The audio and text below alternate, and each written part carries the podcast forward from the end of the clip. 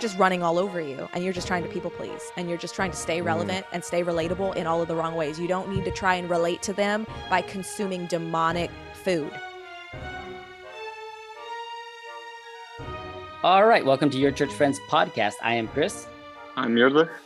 and today we are joined with the wonderful Watsons, Michelle and Shay, and they are the host of the Pantry podcast, which I would suggest everyone go listen to. It's amazing. I actually do listen to your guys' podcast. You know, sometimes we have like people on and, and you're like, yeah, the podcast is great, but you're just kind of saying it. I actually do enjoy your guys' podcast. I've listened to the probably about five to seven of them recently. And uh, the, the one with Chris Sorbo's wife, I don't remember her name. Oh Um, yeah, Sam. Yeah, Sam. I'm really more shocked that I remembered Chris Sorbo and not Hercules. That was a wonderful episode uh, about, gosh, what did she call it? I, I'm going to say homeschooling, but it wasn't homeschooling. Self teaching, There it is, self teaching. helping them learn how to teach themselves. Eh, That's a wonderful episode to go listen to. Uh, and just everything that you guys have been doing this season has been great. So we started talking, mainly me and Shay, about stuff just online. And then I was like, we got to come up together. We got to get together and, and do some stuff together. And I was like, let's do empires. And I know that's something that's up your guys' niche. And let's do it and have fun. So we're going to look at, as we're continuing villains of the Bible, we're going to look at the empires in the Bible and then kind of transition to some other stuff. So uh, I'll let you guys share some words if you want uh, at the beginning, and then we'll kick it over to our historian, theologian, Murdoch for. Uh, You can't talk me up like that because people who actually know are just like, yeah, you need to get him. If that's what you're going for, get a better guy. Yeah, okay, Uh, I'll, I'll say uh, I'll kick it over to uh, the smarter of the two of us, Murdoch. Do you want to say? No, I just, I mean, it's just awesome to be here. I think it's always cool to sit down with uh, Chris and, and now Murdoch. I mean, that's awesome. It's, I think it's going to be a bomb show. What we're talking about tonight is definitely something that we look at when we start looking at the uh, underbelly and, and, and the what's behind everything that we see in the world. And I think it's important to do a historical walkthrough on that to see it more clearly. Yeah, and I love these kind of talks because they take all of that and they help you make sense of how to apply it to your life. Like, what does Mm. this mean for my spiritual walk? What does this mean for my discernment? And so I'm excited to see where we where we land. Where we all that. land, yeah, that'll be cool. I was just gonna say I'm excited about it too because me and Chris have been talking Empire and just looking at some different stuff. So this is kind of one of the first times opening it up and fleshing out with some different people. So I'm excited to see where it goes. We'll bravely go where uh, the podcast takes us. Yeah, Um, you know, when hopefully, where the said Holy em- Spirit's taking us. Yeah, when he said Empire the first time, I, I I had to pull out Empire Strikes Back and start studying. No, just kidding. I'm just kidding. All right. So you're in the future. I'm gonna go back to the past a bit. I know you were just asking me, Chris, about like some history on Empire, and that depends on kind of whose history you're looking at. Things go back a long way. I mean, you look at India and the Hindu religion and some of their writings, and apparently it goes back super far, and you have that. But yeah, going back into Genesis, you have Nimrod um, and the Tower of Babel situation. You just get right there, right at the beginning. One of the big rebellions of mankind that happens is when God says, "Hey, go spread out over the earth." You have Nimrod coming. He's a great hunter. He's a great man of renown, and that thing happening. But he starts gathering people together to build this tower, something to reach up to heaven, like a ziggurat kind of thing. But here's where you see this big city, the big city state coming together, and God is just against that from the very beginning. He goes, "I see what you guys are doing. I'm going to come down and split that thing up." And you generally just see that as things move forward, whether it is Egypt or Babylon or any of the surrounding empires, really is what you look at them. They tend to be opposed to gods. They have their own God, although Yahweh, God of the Bible, proves himself ultimately Lord of Lords and King of Kings over all that he's able to use them all towards his purposes, you know, whenever invasions and different things are happening. Not that he approves of it, not that he's causing it to happen, but he can work all things towards his ends. But I can't really see any time in the scriptures or, you know, when we're looking at history that the Bible would really look at empire as being a good thing. You do have the Israel being set up as an empire of sorts, but even there, the ruling that's going on isn't very good. Right. Uh, we talk about that all the time.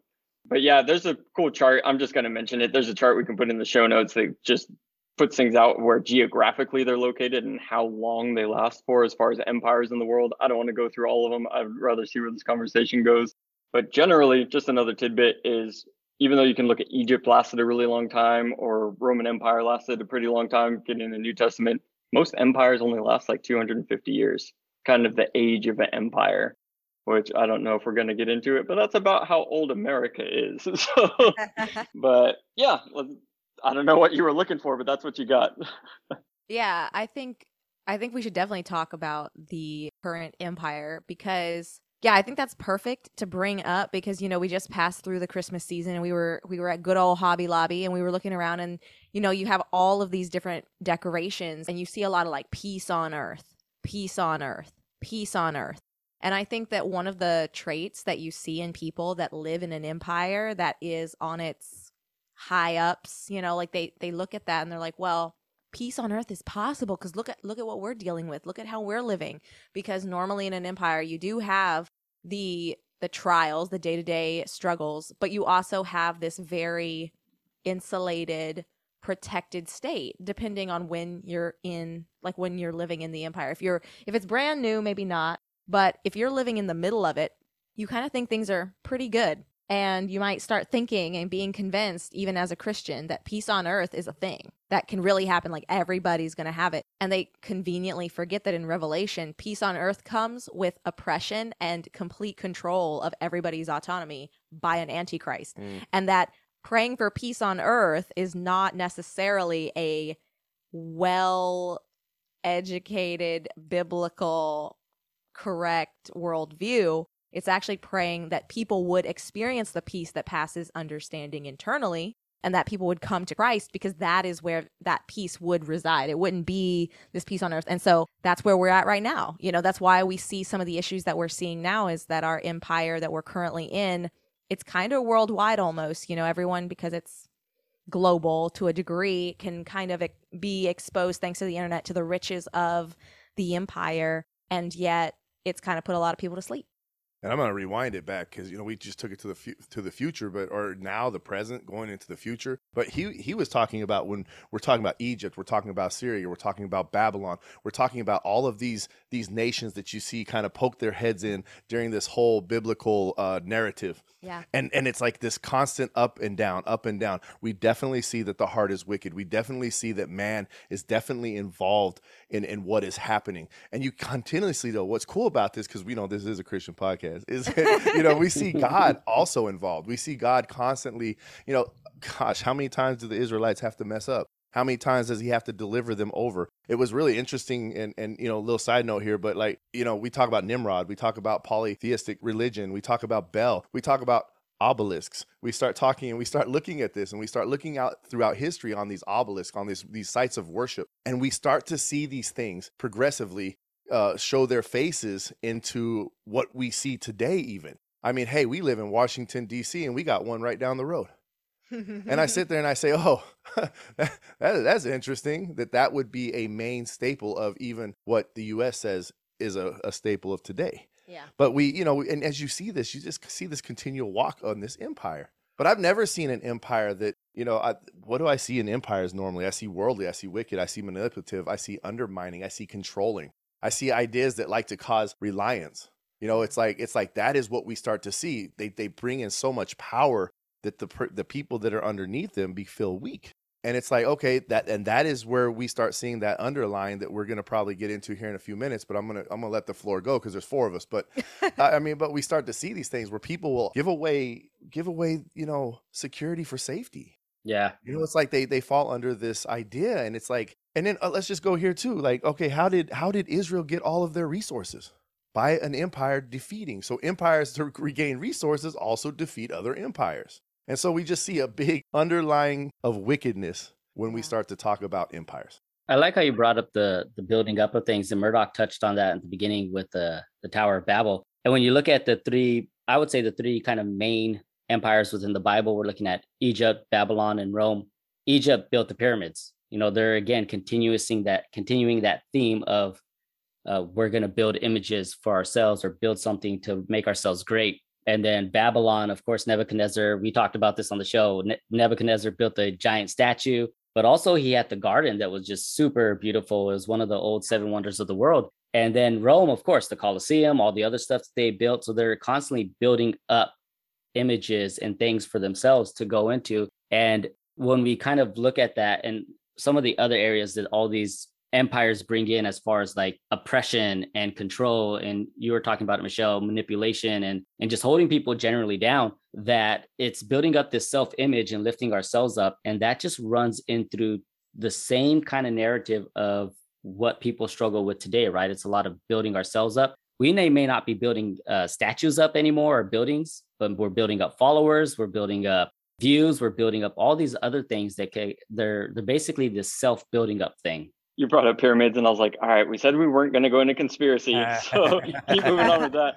But kind of what we're all talking about, and Michelle, you were saying like, you know, peace on earth. And when we're looking at empire, I think that no matter how good an empire's ideals or underlines, because sometimes it's just straight dictatorship and it goes right. on forever and it's right. just passed right. on. It's horrible. Other nations pop up, and you know, good changes are made if you look towards the past. If we look at now in Western civilization compared to like the straight up pagan world, I'm happy to be alive now in where I am.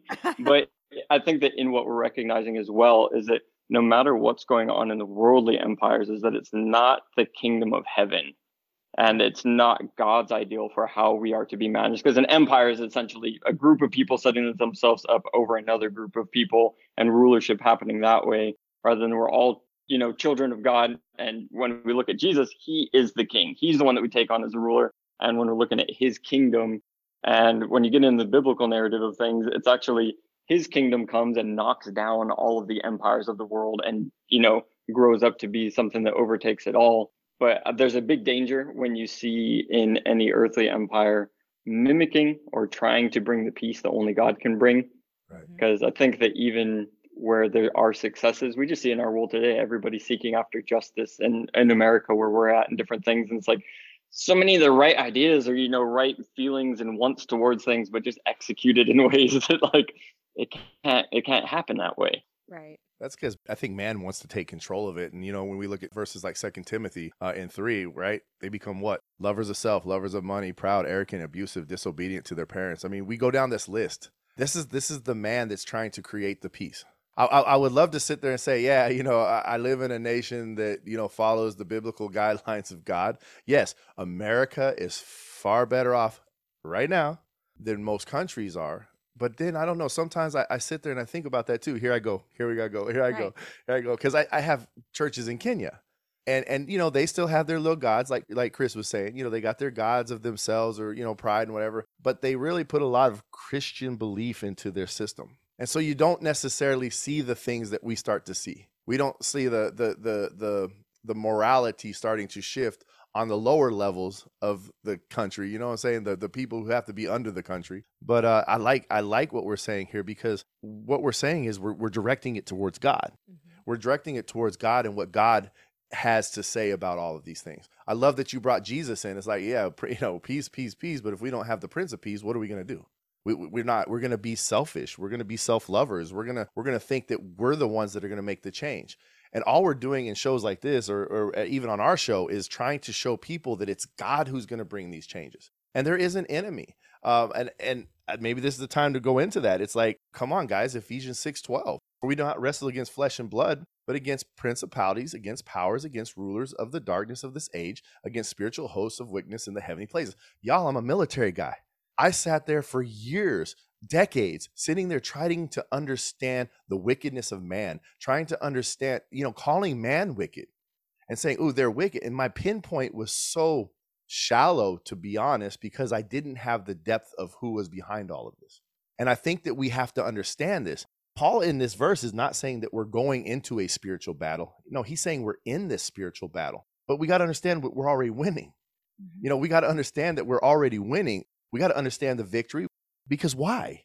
I want to raise up a generation. I got a two year old. And I'm like, wait, wait, wait, wait, wait. Hold up. I, I have victory.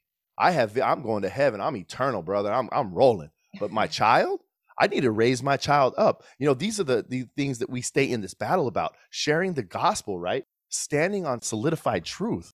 These are things that we roll through. But we got to understand something. I, I say this all the time. I said it to people. There's 2,834 bus stops in DC. If I stop to look at them as individual sins and I'm trying to fight each sin, so that's 2,834 sins or things that are coming against the word of God or, you know, that doesn't go in line with the word of God, it is overwhelming. But the minute I took that step back and said, oh, hold up a second. Wait, did you say, wait, rulers, principalities? We start to talk about infrastructure. Mm-hmm. Satan has been running an infrastructure the whole time that the kingdom has been running a infrastructure because he took a third of the angels with him, which means he's been working on this a really long time. And if we sit back in naivety and say that there isn't a, another system that is under, or actually, let me say this, above the systems that we are seeing globally, I, th- I think that we're just at a loss. Yeah. We're at a loss for the directions that we're going. I would add to that humanity likes to think we build our even Christians like to build up humanity as being more powerful than it really is in the sense of giving the wickedness of man more credit than what the enemy is actually doing. Not to say we don't sin when Satan's bound, because we know that that still occurs in the millennial age, but we also know that every person is either being guided by the Holy Spirit or mm. manipulated mm. by evil, by an evil kingdom. And how strong is a person who is always being influenced by something greater than them in that sense? Now, once you have the Holy Spirit, there's no you can tread on serpents. Evil has lost. So for us, it's it's a little different. But when we start pointing at humanity and saying they're the enemy instead of a potential brother and sister, we see we see that issue coming in. Mm. And as someone who has, even before Christ, studied the occult, like nerded out on it because I did not like it, those who study the occult give evil order. There are dukes, there are kings, there are presidents, there are governors of the evil rulers of this world.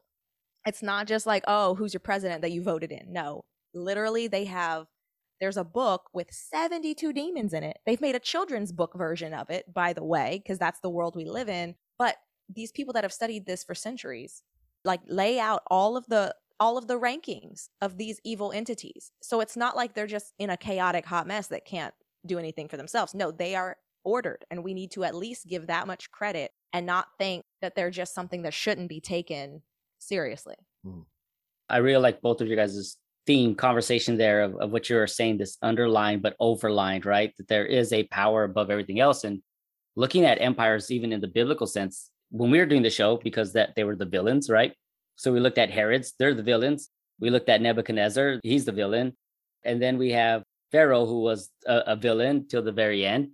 But we were looking at the person and this is why we wanted this episode.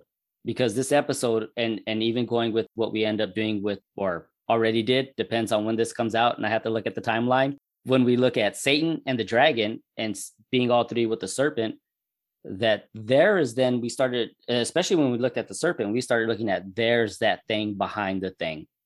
Mm-hmm. There's the thing behind the thing. And the Bible gives us this narrative of all these empires as being rulers and uh, oppression and then there's people who are in bondage to them and then once they get out of it there's somewhat this freedom of it right? And then it, it pinnacles all the ways up to christ who then is the representation of anything he's saying my kingdom come. I'm bringing the kingdom down here. When we looked at nebuchadnezzar the dream he had it was the rock that crushed the statue but it didn't put a, a hole in the ground. It built up a mountain and that's what christ is representing in our lives that it, it comes and crushes all that stuff and removes us and then we're out of the empire of the world and we're into the kingdom of Christ, right? So that's kind of that theme that runs through the Bible. But I'm going to kick this over to you, Michelle, because you said something really cool yesterday when we were talking on the phone. Was that yesterday or the day before? Yesterday. Cool. I can't remember because my days blur. uh, but you, we were talking about it, and you said something, and I'm going to let you elaborate on this because I thought it was a great point on how we actually somewhat get comfortable in the empires, kind of looking at the Egyptians and, and Israelites when they were like, Moses, why'd you bring us out here? I'd rather die in Egypt and keep being a slave. And and then you kind of see through the other stuff that people were more inclined to stay part of the empire than break out of it. Yeah, that's that's exactly it. The idea of as far as like how is this applicable to us? Like, okay, yes, the empires are bad. And as a Christian, I pray that everybody at some point realizes praying for discernment is a really valuable prayer to pray because it's going to help you so much. And how do you get that discernment? You grow in the word, you read in the word, you cling to Christ desperately and know that he is always right and that my opinion doesn't even come second to his. My opinion doesn't matter if it clashes with his. And the more, I guess, radical your reliance on him gets, the more of this you can literally just shake off, the more free you will feel from the system. Mm. But before you get to that point, how does knowing that all of these people are evil, how does even like why does it even matter that demons have rank? Who cares, right? well yeah who who cares really i mean it doesn't really matter if you if you just know that they're evil doesn't matter but this is this is the thing we can take demons out of it for a second and go to our flesh the other enemy that is with us even if all the demons were bound up our flesh is still with us and if your flesh is constantly chasing after the nostalgia or the novelty of the culture that actually despises mm. who resides in you then you're going to be constantly in a battle, an internal and external battle. It's going to manifest in yourself, in what you think and feel. It's going to manifest in your relationships. It's going to impede your ability to serve the kingdom of God because often, and I mean, I'm saying this with confidence because I've struggled with it many times. he always, the Lord always likes to reveal to us more layers as we're ready to cope and deal with that of where we're still conceding and where we're still letting in toxic things. But when you have a culture that despises Christ, and I think that there's no debate that the culture and the empire we're in despises Christ. And I could list out all the examples, but I don't need to. We all have our own personal ones. When you're still trying to be best friends with the culture that hates you, you're not going to be the winner day to day. Like, yes, you've won, you have salvation, but day to day, they're just running all over you and you're just trying to people please and you're just trying to stay mm-hmm. relevant mm. and stay relatable in all of the wrong ways. You don't need to try and relate to them by consuming demonic food. That's not how you fit in. That's not how Jesus taught us to be relatable. He said that loving people would be how we relate to them and are able to shed light. How we love one another is how we would be known as being different and that that's how you're a light on a light and that's how you're a city on the hill not by consuming demonic culture so you have small talk. Like once you come to christ you have a backstory. That's how you're relatable. You've been there. Even once you come to christ you struggle. That's how you're relatable because you're not perfect right? And so you know just like the egyptians who were like we missed the meat of egypt. And just like in any empire even if you're in the lowest tier there's so many opportunities to go escape the hardship with distractions. Even like back in the day, like, you know, in the town square, there'd be jugglers and, you know, like all, like there's a way to escape the hardship for a second by falling into the culture. And as a Christian, the prayer is to start asking God to reveal to you where you're letting in parasites that are leeching the energy out of you that you could be using for you and to be a blessing to others.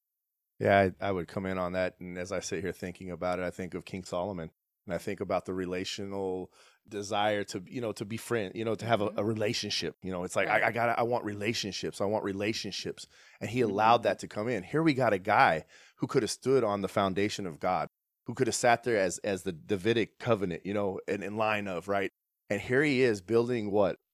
Idols east of Jerusalem to Moab and uh, Moloch because why he allowed that cultural influence from his relation to influence his mind. You know, we joke about all the time and like she started praying about Michelle. She was like she was like she was praying for wisdom. And then and then we talk about Solomon. Yeah, he he wanted wisdom too, but and then she goes, I'm gonna start praying for godly wisdom because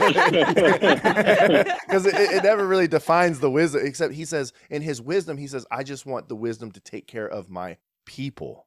It was it was it was generalized. Now God gave him plenty of opportunities. Look, he went to heaven. Look, he did all that, still went to heaven. And and I think that's beautiful. And and you know, then you jump over to 1 John two five where it says, "Do not love the world or the things in this world." You know, when we look at this word "world," the morally evil system opposed to all that God is and holds dear. That's that is where Christians, like she's saying, have to have this discernment.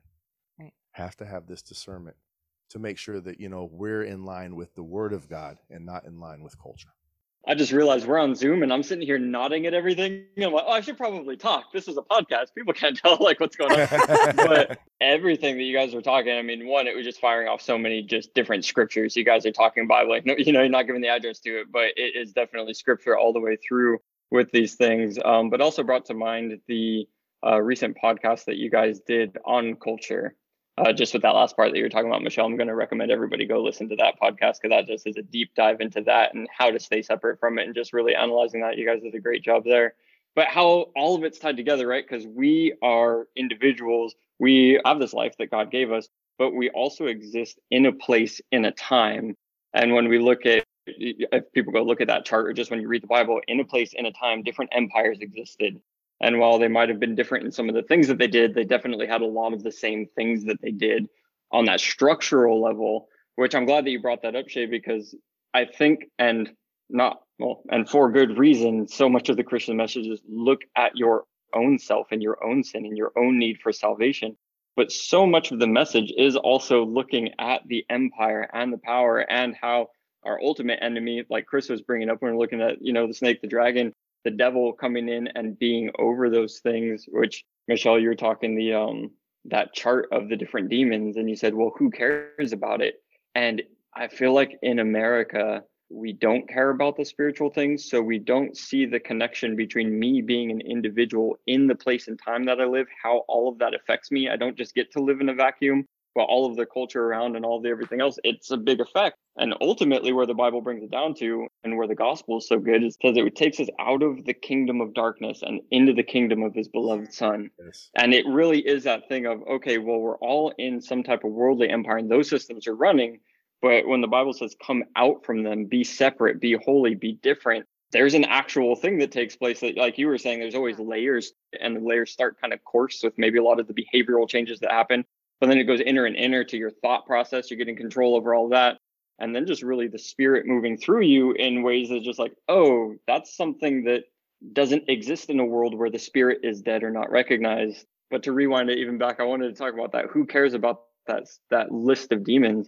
And in america where we've just discounted the spiritual as well you're either church people or any of that stuff like ouija boards like it's not really a thing but when you look at say somebody like Aleister Crowley right and all of the different rituals he was doing he was doing it on purpose with those demons to unlock and to unleash. And when you look at, he's not the only one, and the resurgence of witchcraft and different things, even right now, and that there are people taking part in these things.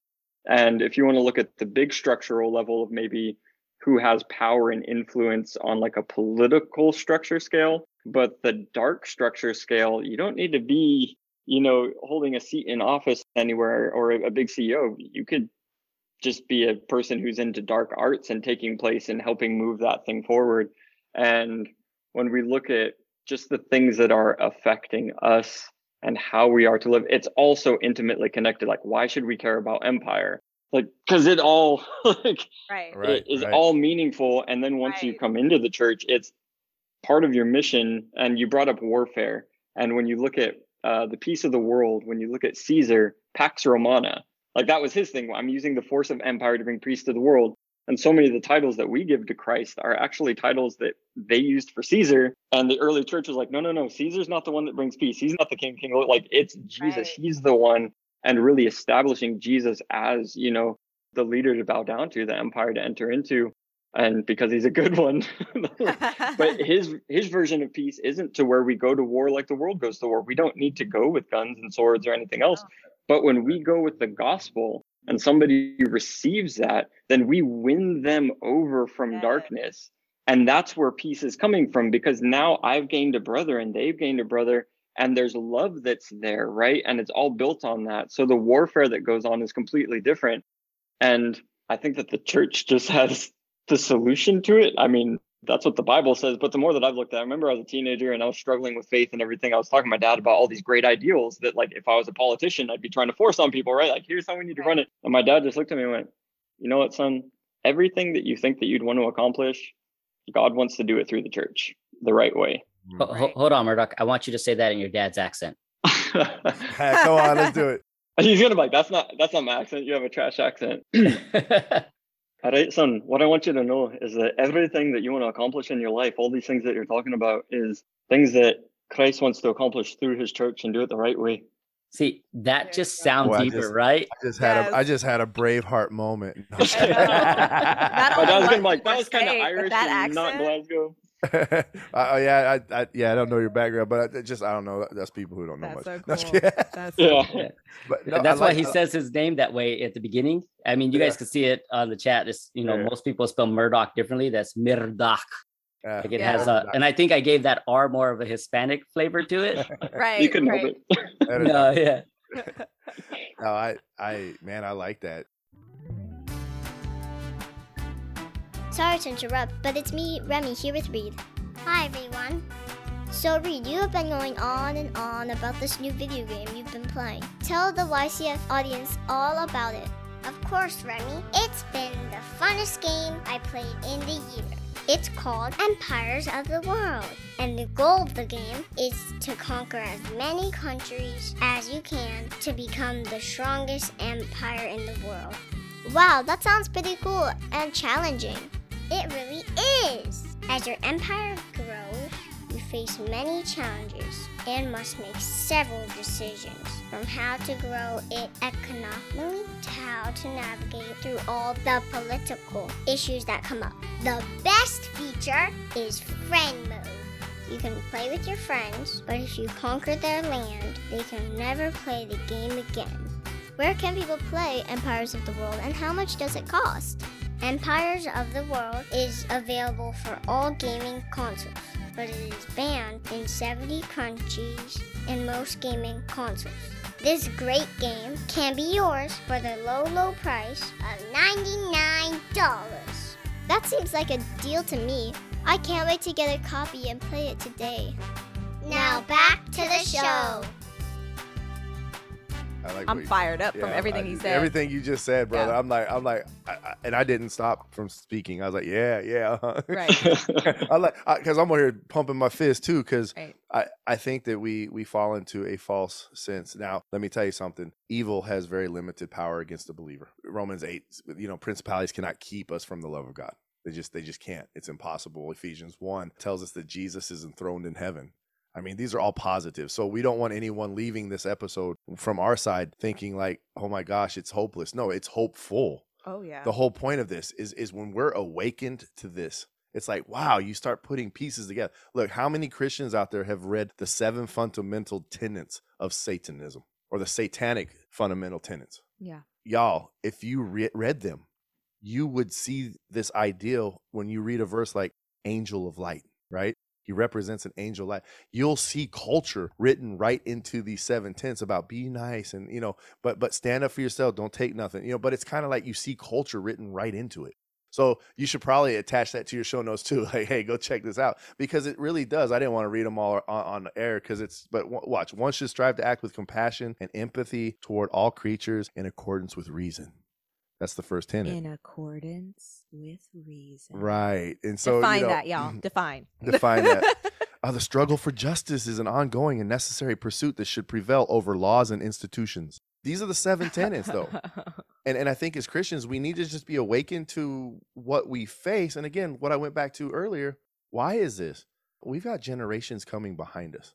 I don't Yeah, care. I yeah. hear people all the time sitting there saying, "Uh, Jesus is coming. Okay, my grandma said it, my grandpa said it, my great grandma said it, my great grandpa said it. I don't know when that time and day is, but I need to prep my little girl. And I and I want to prep other young people and other people that are that are outside of Christ and say, "Hey, look, there here's your answer to all of this depression, all of this hurt, all of this pain that you're going through. This is your answer. And what better time than this in in, in this empire, right? Than to go and give people a message like you said that's of love and that gives us hope and encourages us. you know, there's there's a common thread going off of the tenets of Satanism.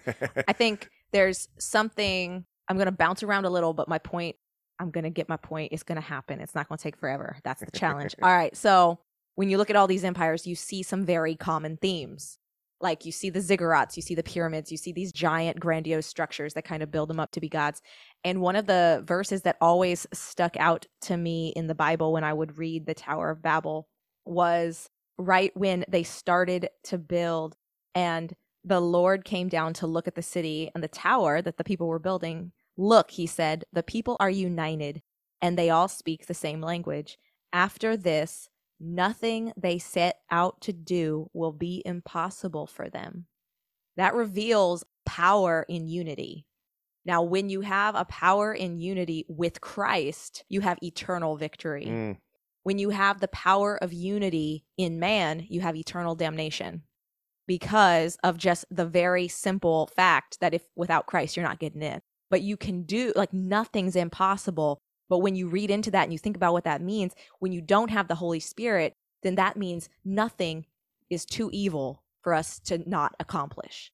And then you Mhm. look at Mhm. Luciferianism and Satanism, which they will say all day for PR reasons are not the same thing, but they are.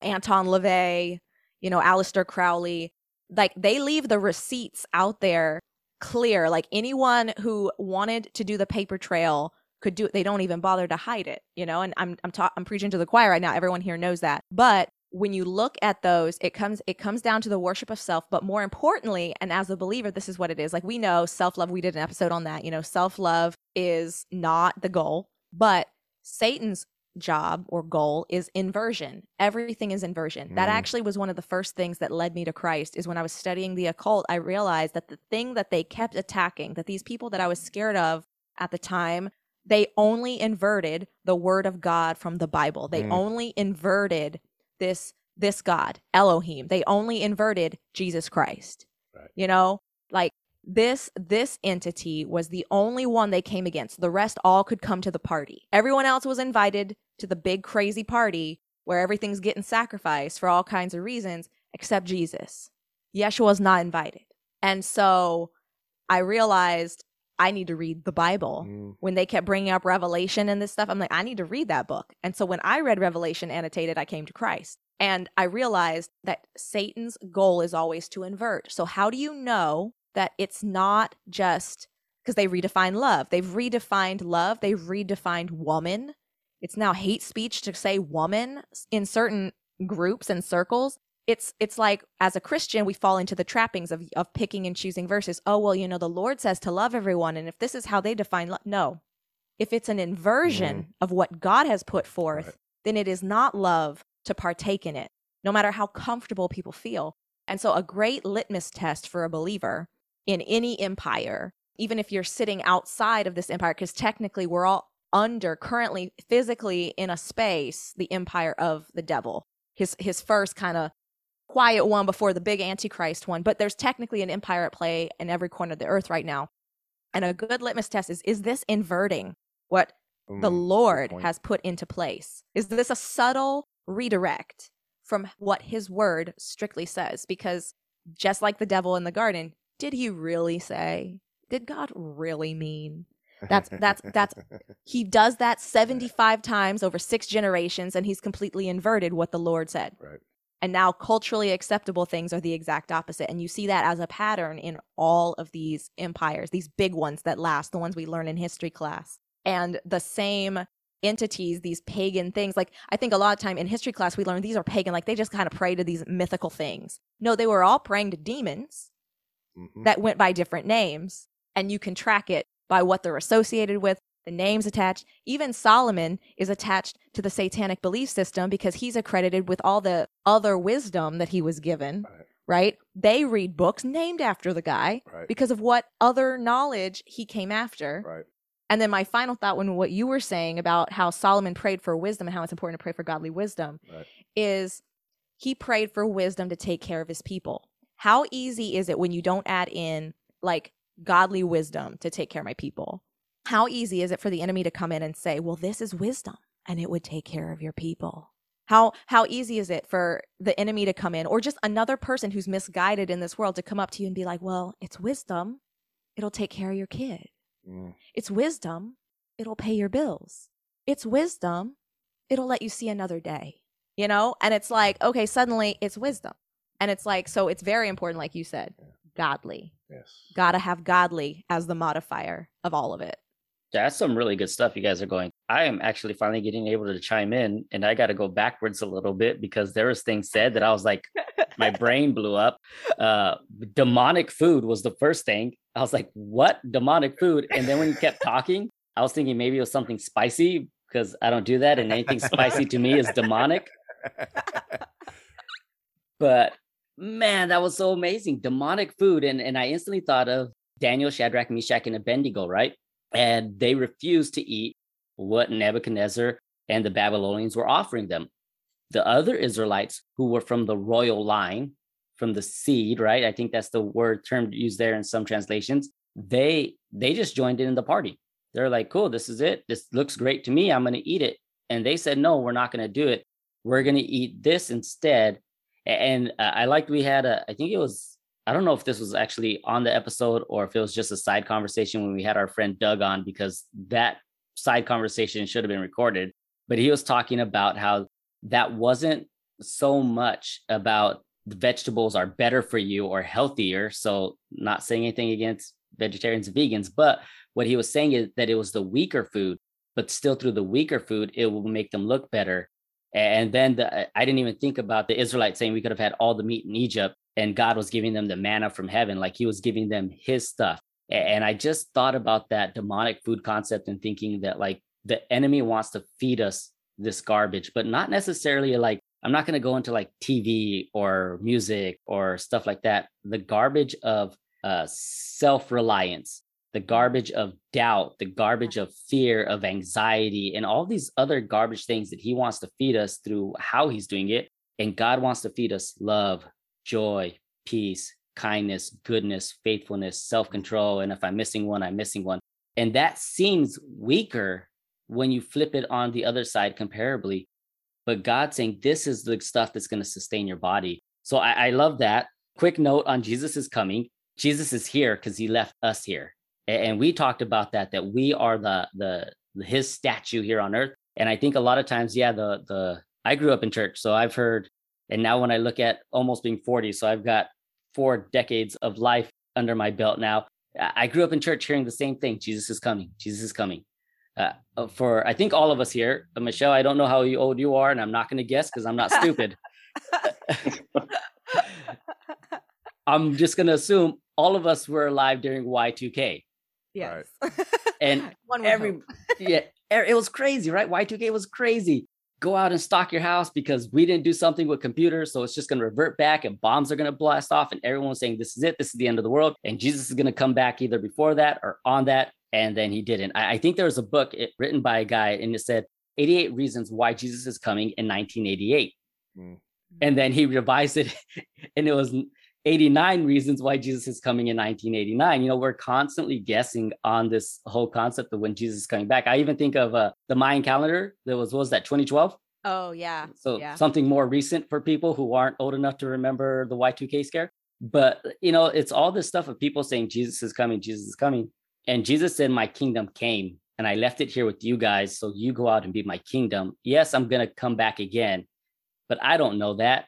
The angels don't know that. Only God knows that. So just do what I've left you here to do. Right. And I also love the nothing is impossible when you're talking about the the unity. And I just instantly went to the verse in my head. They invented new ways to sin. And mm. I think that's that's kind of where it kind of hits sometimes is that yeah, when when we're together, sometimes if we're in the flesh, yeah, people create new ways to sin. It just, we kind of think like things are getting worse and worse as we kind of progress with society. But it just seems like the enemy is just being more creative in that new ways to sin thing. But yeah, that, that was everything I took from you guys and, and everything that was said. And and it was just amazing to just sit back and listen for the last probably like 20 to 30 minutes. Sorry about that. No. I know. it's a weird thing, right? As a host, you like let my guests talk more. Like that's the common thing. Right. But I'm also like, I want to be part of this conversation. I, I think with four people, it's always a little bit tougher, but you just, hey, look, break the episode up. No, right, right. Because I mean, look, everyone here is throwing out such, such great meat. Mm-hmm. You know, just such great meat for a believer and we have to understand i mean you know you were just sitting there talking about like you know evil and you know when we look there and we go to second timothy 3.13 it does say that it says evil men and imposters will grow worse and worse mm-hmm. i mean that's one thing that has been promised to us now you know everybody says everything's new under the sun no there's nothing new under the sun that's what they say you know and mm-hmm. it's like mm-hmm. i get that But then you also see verses that say this evil is going to progress. And you know, you didn't want to go to the TV, but I'll go to the TV because I'm going to sit there and tell you something. The depression, the the anguish, the lows, you know, speaking to to all of the things that the demonic wants to instill into people to suppress them and oppress them comes out of that TV.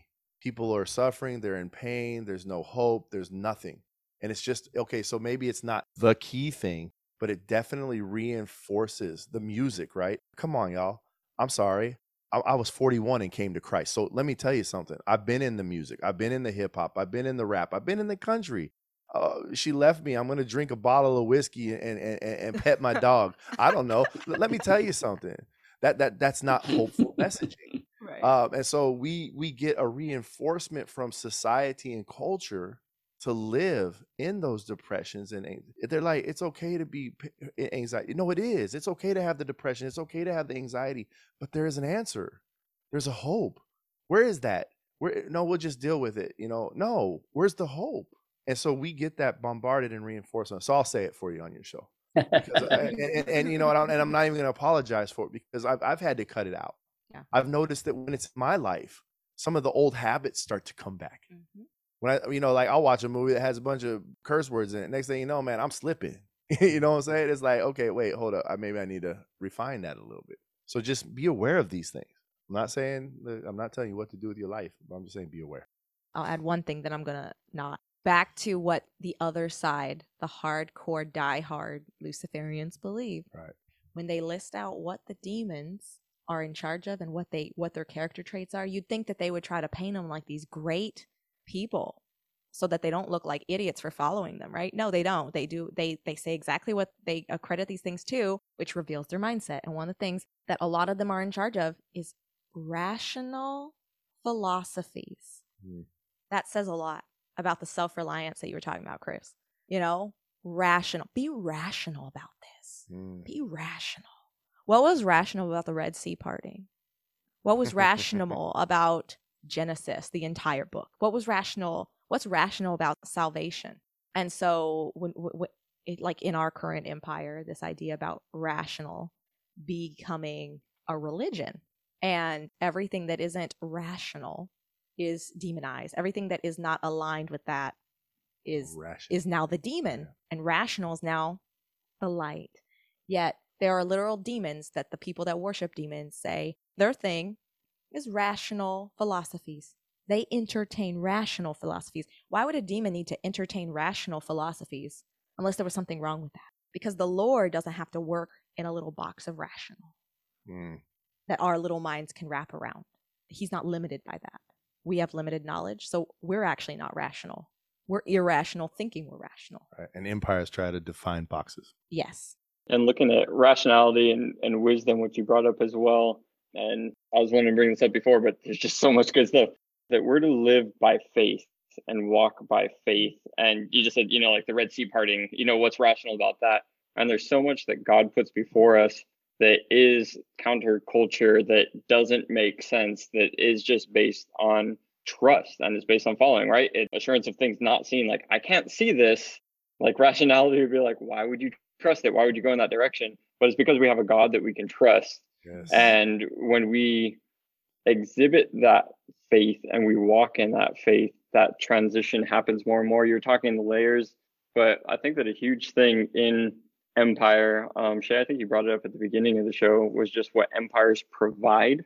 When we just look at, and you gave several examples right now of what the dark empire is providing with all of these distractions, with these things that, hey, just having it present and whatever, like can cause me to start going in a way, whether it's music or TV or any number of things, right? There's just a lot of tools out there that we're probably all familiar with because it's the kind of stuff that we get convicted about. um, but I think that put some of the mindset though, and what's hard because even with so much of the content that is just trash, and we've kind of known as Christians for a long time, like ah, TV isn't good, but it seems like it's kicked it up a notch and like, why have these things on and what's happening with them? Like, even if it's not horrible, it's probably mostly waste of time that could go towards something better. Right. But when you look at, but what's the absence of that? Like, how do I just get rid of that? And we might know that we want to, but it seems like less than because then it's like, oh, but I don't get to watch those. And the meat in Egypt was way better. and to not value what it is that's truly in the kingdom, the treasures that's in the kingdom. Chris, you listed off all the fruit of the spirit and the things that we can just, all right, would you rather keep up with that show, like, and binge watch it every night and try and distract yourself from things that are going on, or have peace mm. and be able to go to bed with peace and be okay? It's like, yeah, I think peace is a good one, right? but there's a lot of different things that can be hard to give up because they can seem valuable. But again, I think that what the empire is providing in a lot of ways, it's the lust of the eyes, it's the lust of the flesh, it's the pride of life, it's things that our flesh, and Michelle, you brought that up earlier, and it's all connected. But our flesh wants to live in the kingdom, right? That's the part right. that coincides with what Satan is doing. So he definitely knows, Chris, you say it all the time. We keep running the same play like, and you brought up those seven things, and you're like, ah, sure, we can be a Christian podcast. Go put the seven tenets of Satanism in the show notes. Like, we'll we'll have our Christian readers read that because there's a playbook, and to be aware of what's going on. Like, obviously, pray about it and don't full on dive in. I, I've looked at a lot of the occult stuff, and yeah. you need to be ready and aware because that right. stuff is sneaky.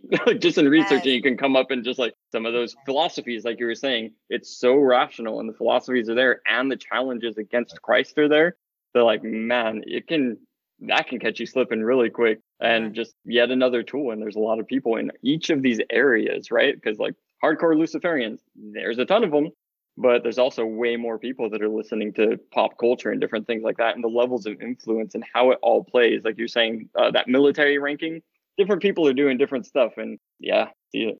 I like that. I want to touch on that distraction thing because when I think about it, like we're, we're talking about empires and what they do. And one of the things that, as we looked at them, sometimes the Israelites just seemed comfortable in that empire, right? They were cool with where they were. And even now, when we look at empires and where we're at, the one thing I think that the the the head of all this, you know, when we're we're talking about Satan, he is the guy running the playbook and running the scheme, is that he does for at least for Christians, he does want us distracted.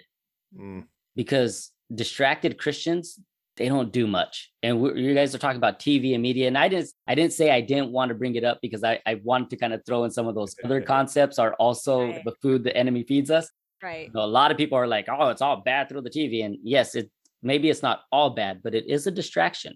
Mm. I, I looked at something and me and Murdoch were talking about it, and it said if you read your Bible 30 minutes a day, you could read your Bible, your entire Bible, in six months. Mm-hmm. And I was like blown away by this. And Murdoch's like, I've been telling you this for like the last three years or something. And I was like, well, you just didn't have a nice chart because I needed. To yeah, that's what it was. He saw the chart and he's like, it makes sense now. It's like what I preach weekly. I'm just like, guys, it's rational. yeah, it made sense. Uh, but that's just 30 minutes of my time and i could read the bible in six months that means i could do it twice in a year and if i broke it down to actually eat it slowly and chew on some of it I think it's less time to read it within a year, but you're putting the word in you in a year, and it's only 15 minutes of your 24 hours. Right. But the enemy's got us so distracted that we can't even give 15 to 30 minutes of our time to chew on the good food that's there for us. Not that demonic food, but mm-hmm. that good food. And, and so when he wants us distracted, the one thing is that we realize is that we don't come to treasure Jesus as that ultimate treasure Mm. Everything else becomes the ultimate treasure. The the comfort of what we live in, uh, the comfort of our house, our job.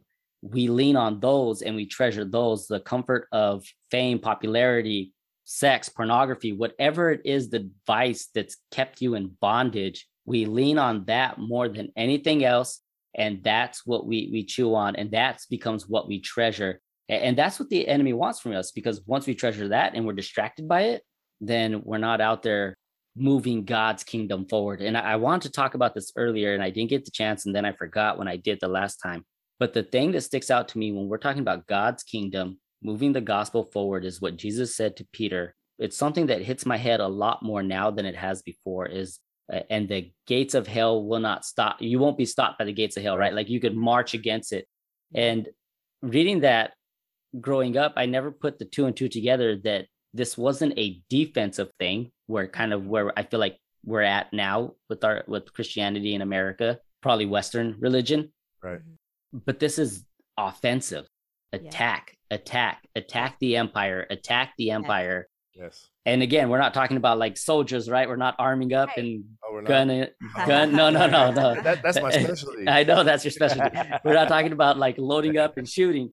we we No, be we're given we're given one defensive tool when you look at the the armor armor of God, and that's the word.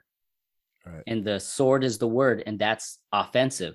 But if God is the word, and the word is God, and God is love, our weapon isn't a weapon to slice and dice. It's a weapon of love that we give to people. How do we destroy the empires? We show Christ's love. I, I think I'm just going to end on the the the defense. I think we do. You're right. We we spend a lot of time in a defensive posture. Thirty minutes. Wait, you're trying to squeeze in the Bible? Hold on a second. Let, let's just think about this for a minute. So I'm trying to squeeze the Bible into my day. Okay, now where's discipleship? Where's sharing the gospel?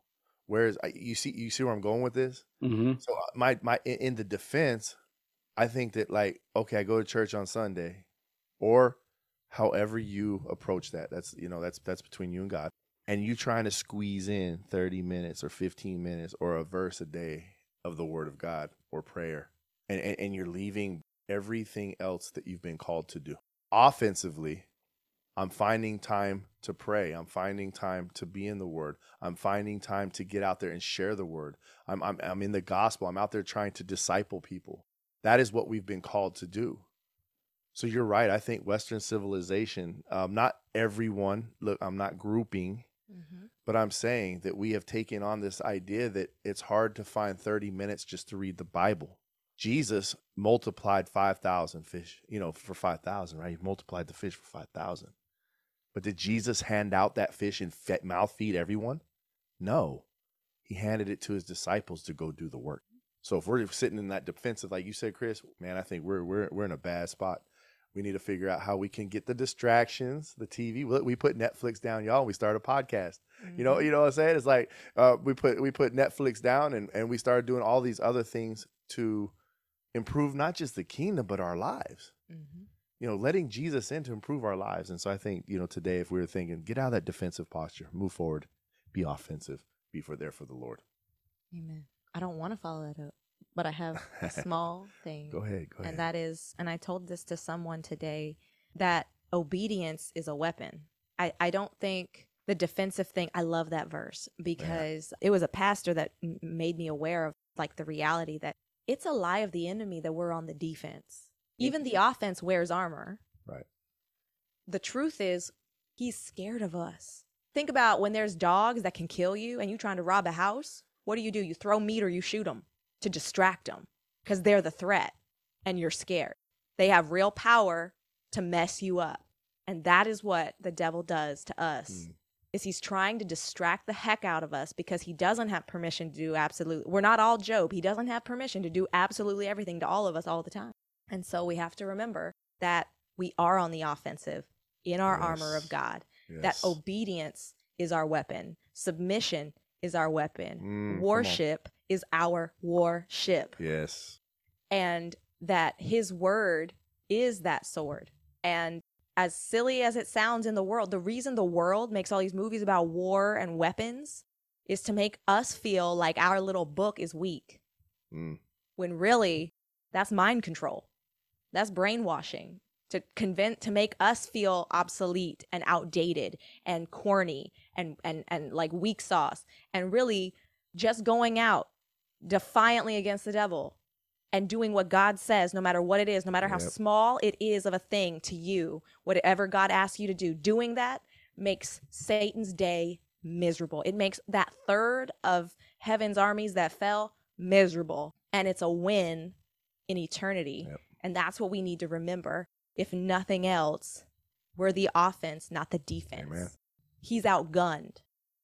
Again there's so there's the bad guys right? And in all of these stories that we've been going through the villains and we're looking at z- villain as the concept of just empire. And when you look at at the eternal villain behind it right the devil and the angels that fell that's how it can just transfer from empire to empire. And you see these same things cropping up and happening. But when you look at the strength that's there but you brought it up is that it wants to look big right? Mm-hmm. And you brought up Job and there's different stuff, but then it's like we're post cross, we're post victory, right? The sound has gone out. Gospel, it's the good news of the victory, and that when we're called to walk in that, Chris, like you were bringing up, that we're on the offensive, and I really like how you said, you know, obedience as a weapon. Because if you look at a military that's super well trained with their weapons, it's like, oh, they mean business. Like this is something going on. So by walking in obedience, that really just shows the might of the kingdom, right? But it's the weird thing that, oh, but the world belongs to the meek. Because we're not putting ourselves out there in all of this pride and all this grandeur. We're going out and loving and serving the least of and forgiving people and bringing mercy and bringing the gospel, right? And bringing hope. So it's just like, it doesn't look like it has power, like you were saying. But I think to a world that's so broken and is seeing so much darkness, that's what makes us the light is that if we can really step into this thing of obedience, and there's so much bad stuff about it, like, oh, you can't earn your salvation through obedience. It's just like, can we move past that conversation? and just like, yeah, right, we're saved by grace right. and by, It's by the cross. But like, Yes. but then we get to be obedient. And in that obedience, Chris and I tie it back a lot to in the presentation of the gospel, that big R word is to repent. And it's not a bad word, it's what brings freedom. Yeah, it's on your shirt. Exactly. But right, that it brings freedom, and that's God's Yes. method of moving you out of the kingdom of darkness and into his kingdom. He says, All right, we're going to take off all the old stuff, take off all that dirty clothes, take it all off. I'm going to clean you up, put on this new robe, and walk in righteousness. And it really comes down to that repentance. And I know we are talking distractions and different things. And I'm just going to say, because I'm a pastor at a church, and I think that it is a lot of the church's responsibility to mm. equip and disciple the saints and when we're looking at so many people coming into the church and never really dealing with their distractions, never really dealing, you know, with some of the things that go beyond distractions and are actually destructive. And it's like, oh, it's all voluntary. We have a class for that if you happen to choose to go to it. And it's like, no, we need to take the discipleship more seriously because it's like you said, that is our mission here. We're on the offensive, and that's part of what we're doing. And I think that when the church takes it more seriously, when leadership takes that on, because you can't expect a baby to know how to do everything, right? It's like, cool, you came to faith. I'm celebrating with all of heaven. But like, where are those who know that can pass it on? Because I've spent too much of my life distracted by stuff. If I was to tell you how many hours I spent playing video games, even after I became a Christian, all this stuff, and just like, but when I want to distract myself, that's a go to. And I can find myself, like you said, you can find yourself right back there. So, how do you bring people out of that? Because as Christians who know and have come to know the other side of things, like it's the most loving thing we can do to say, yeah, you know what? You have the time to read your Bible, you have the time to pray, you have the time to go out and share with people, you have the time to do all the stuff, but you're experiencing a sin of sloth and of disobedience. So, we're going to bring you into this thing called repentance and you get freedom from all of that and it's going to be an amazing thing for you. And when it's kind of it's the role of the church it's the role of god's kingdom right that we're operating in that. And i think that that shows again that we are on the offensive. Rather than like oh look what the world's doing. You see what's on the news? Did you see what happened at this concert? Did you see what happened over there and over here? And like look at all the blogs. It's just like i'd rather be way too distracted with what the church is doing in a good way right Oh, yeah. She she she brought that up. You know, some current event she brings up, and I'm like, huh, what? Right. Because I, I I just I like I, I just stay keep away from the distractions. But I'm gonna put a plug in. What the shirt he said. Your shirt says it. Yeah, it says recognize, repent, recover. You know, recognize that maybe you are being distracted. Mhm. You know, turn to God and say, hey, look, man, I want to change my mind. I want to do something different. Because the whole idea of the kingdom and being in the kingdom and having the kingdom on earth is being able to recover, to live in the freedoms, to live in the life that He has promised us. This isn't something we earn. It's not something that it's we're just learning how to unlock, unlock what we've been given. It's a download. I received Jesus. I have been sanctified. Now experiential sanctification starts to show me what I've been given. Mm. And I love it. I love this message. I love the recognize, repent, recover. That's my three R's. I teach it all the time. I'm also in ministry, and it's like, do y'all get it? Yes. But yeah, yeah. i'm gonna have to order one of those shirts Do I like that. it. yeah You can get it at thepantrypodcast.com. There you go. Super plug. No. There it is. I, I think that's a great way to wrap this episode up. I, I really want to say thank you guys, uh, Michelle and Shay, for coming on the show. Uh, I really enjoy you guys, and one of the blessings of that that podcasting group was meeting you guys and just having this connection and this relationship.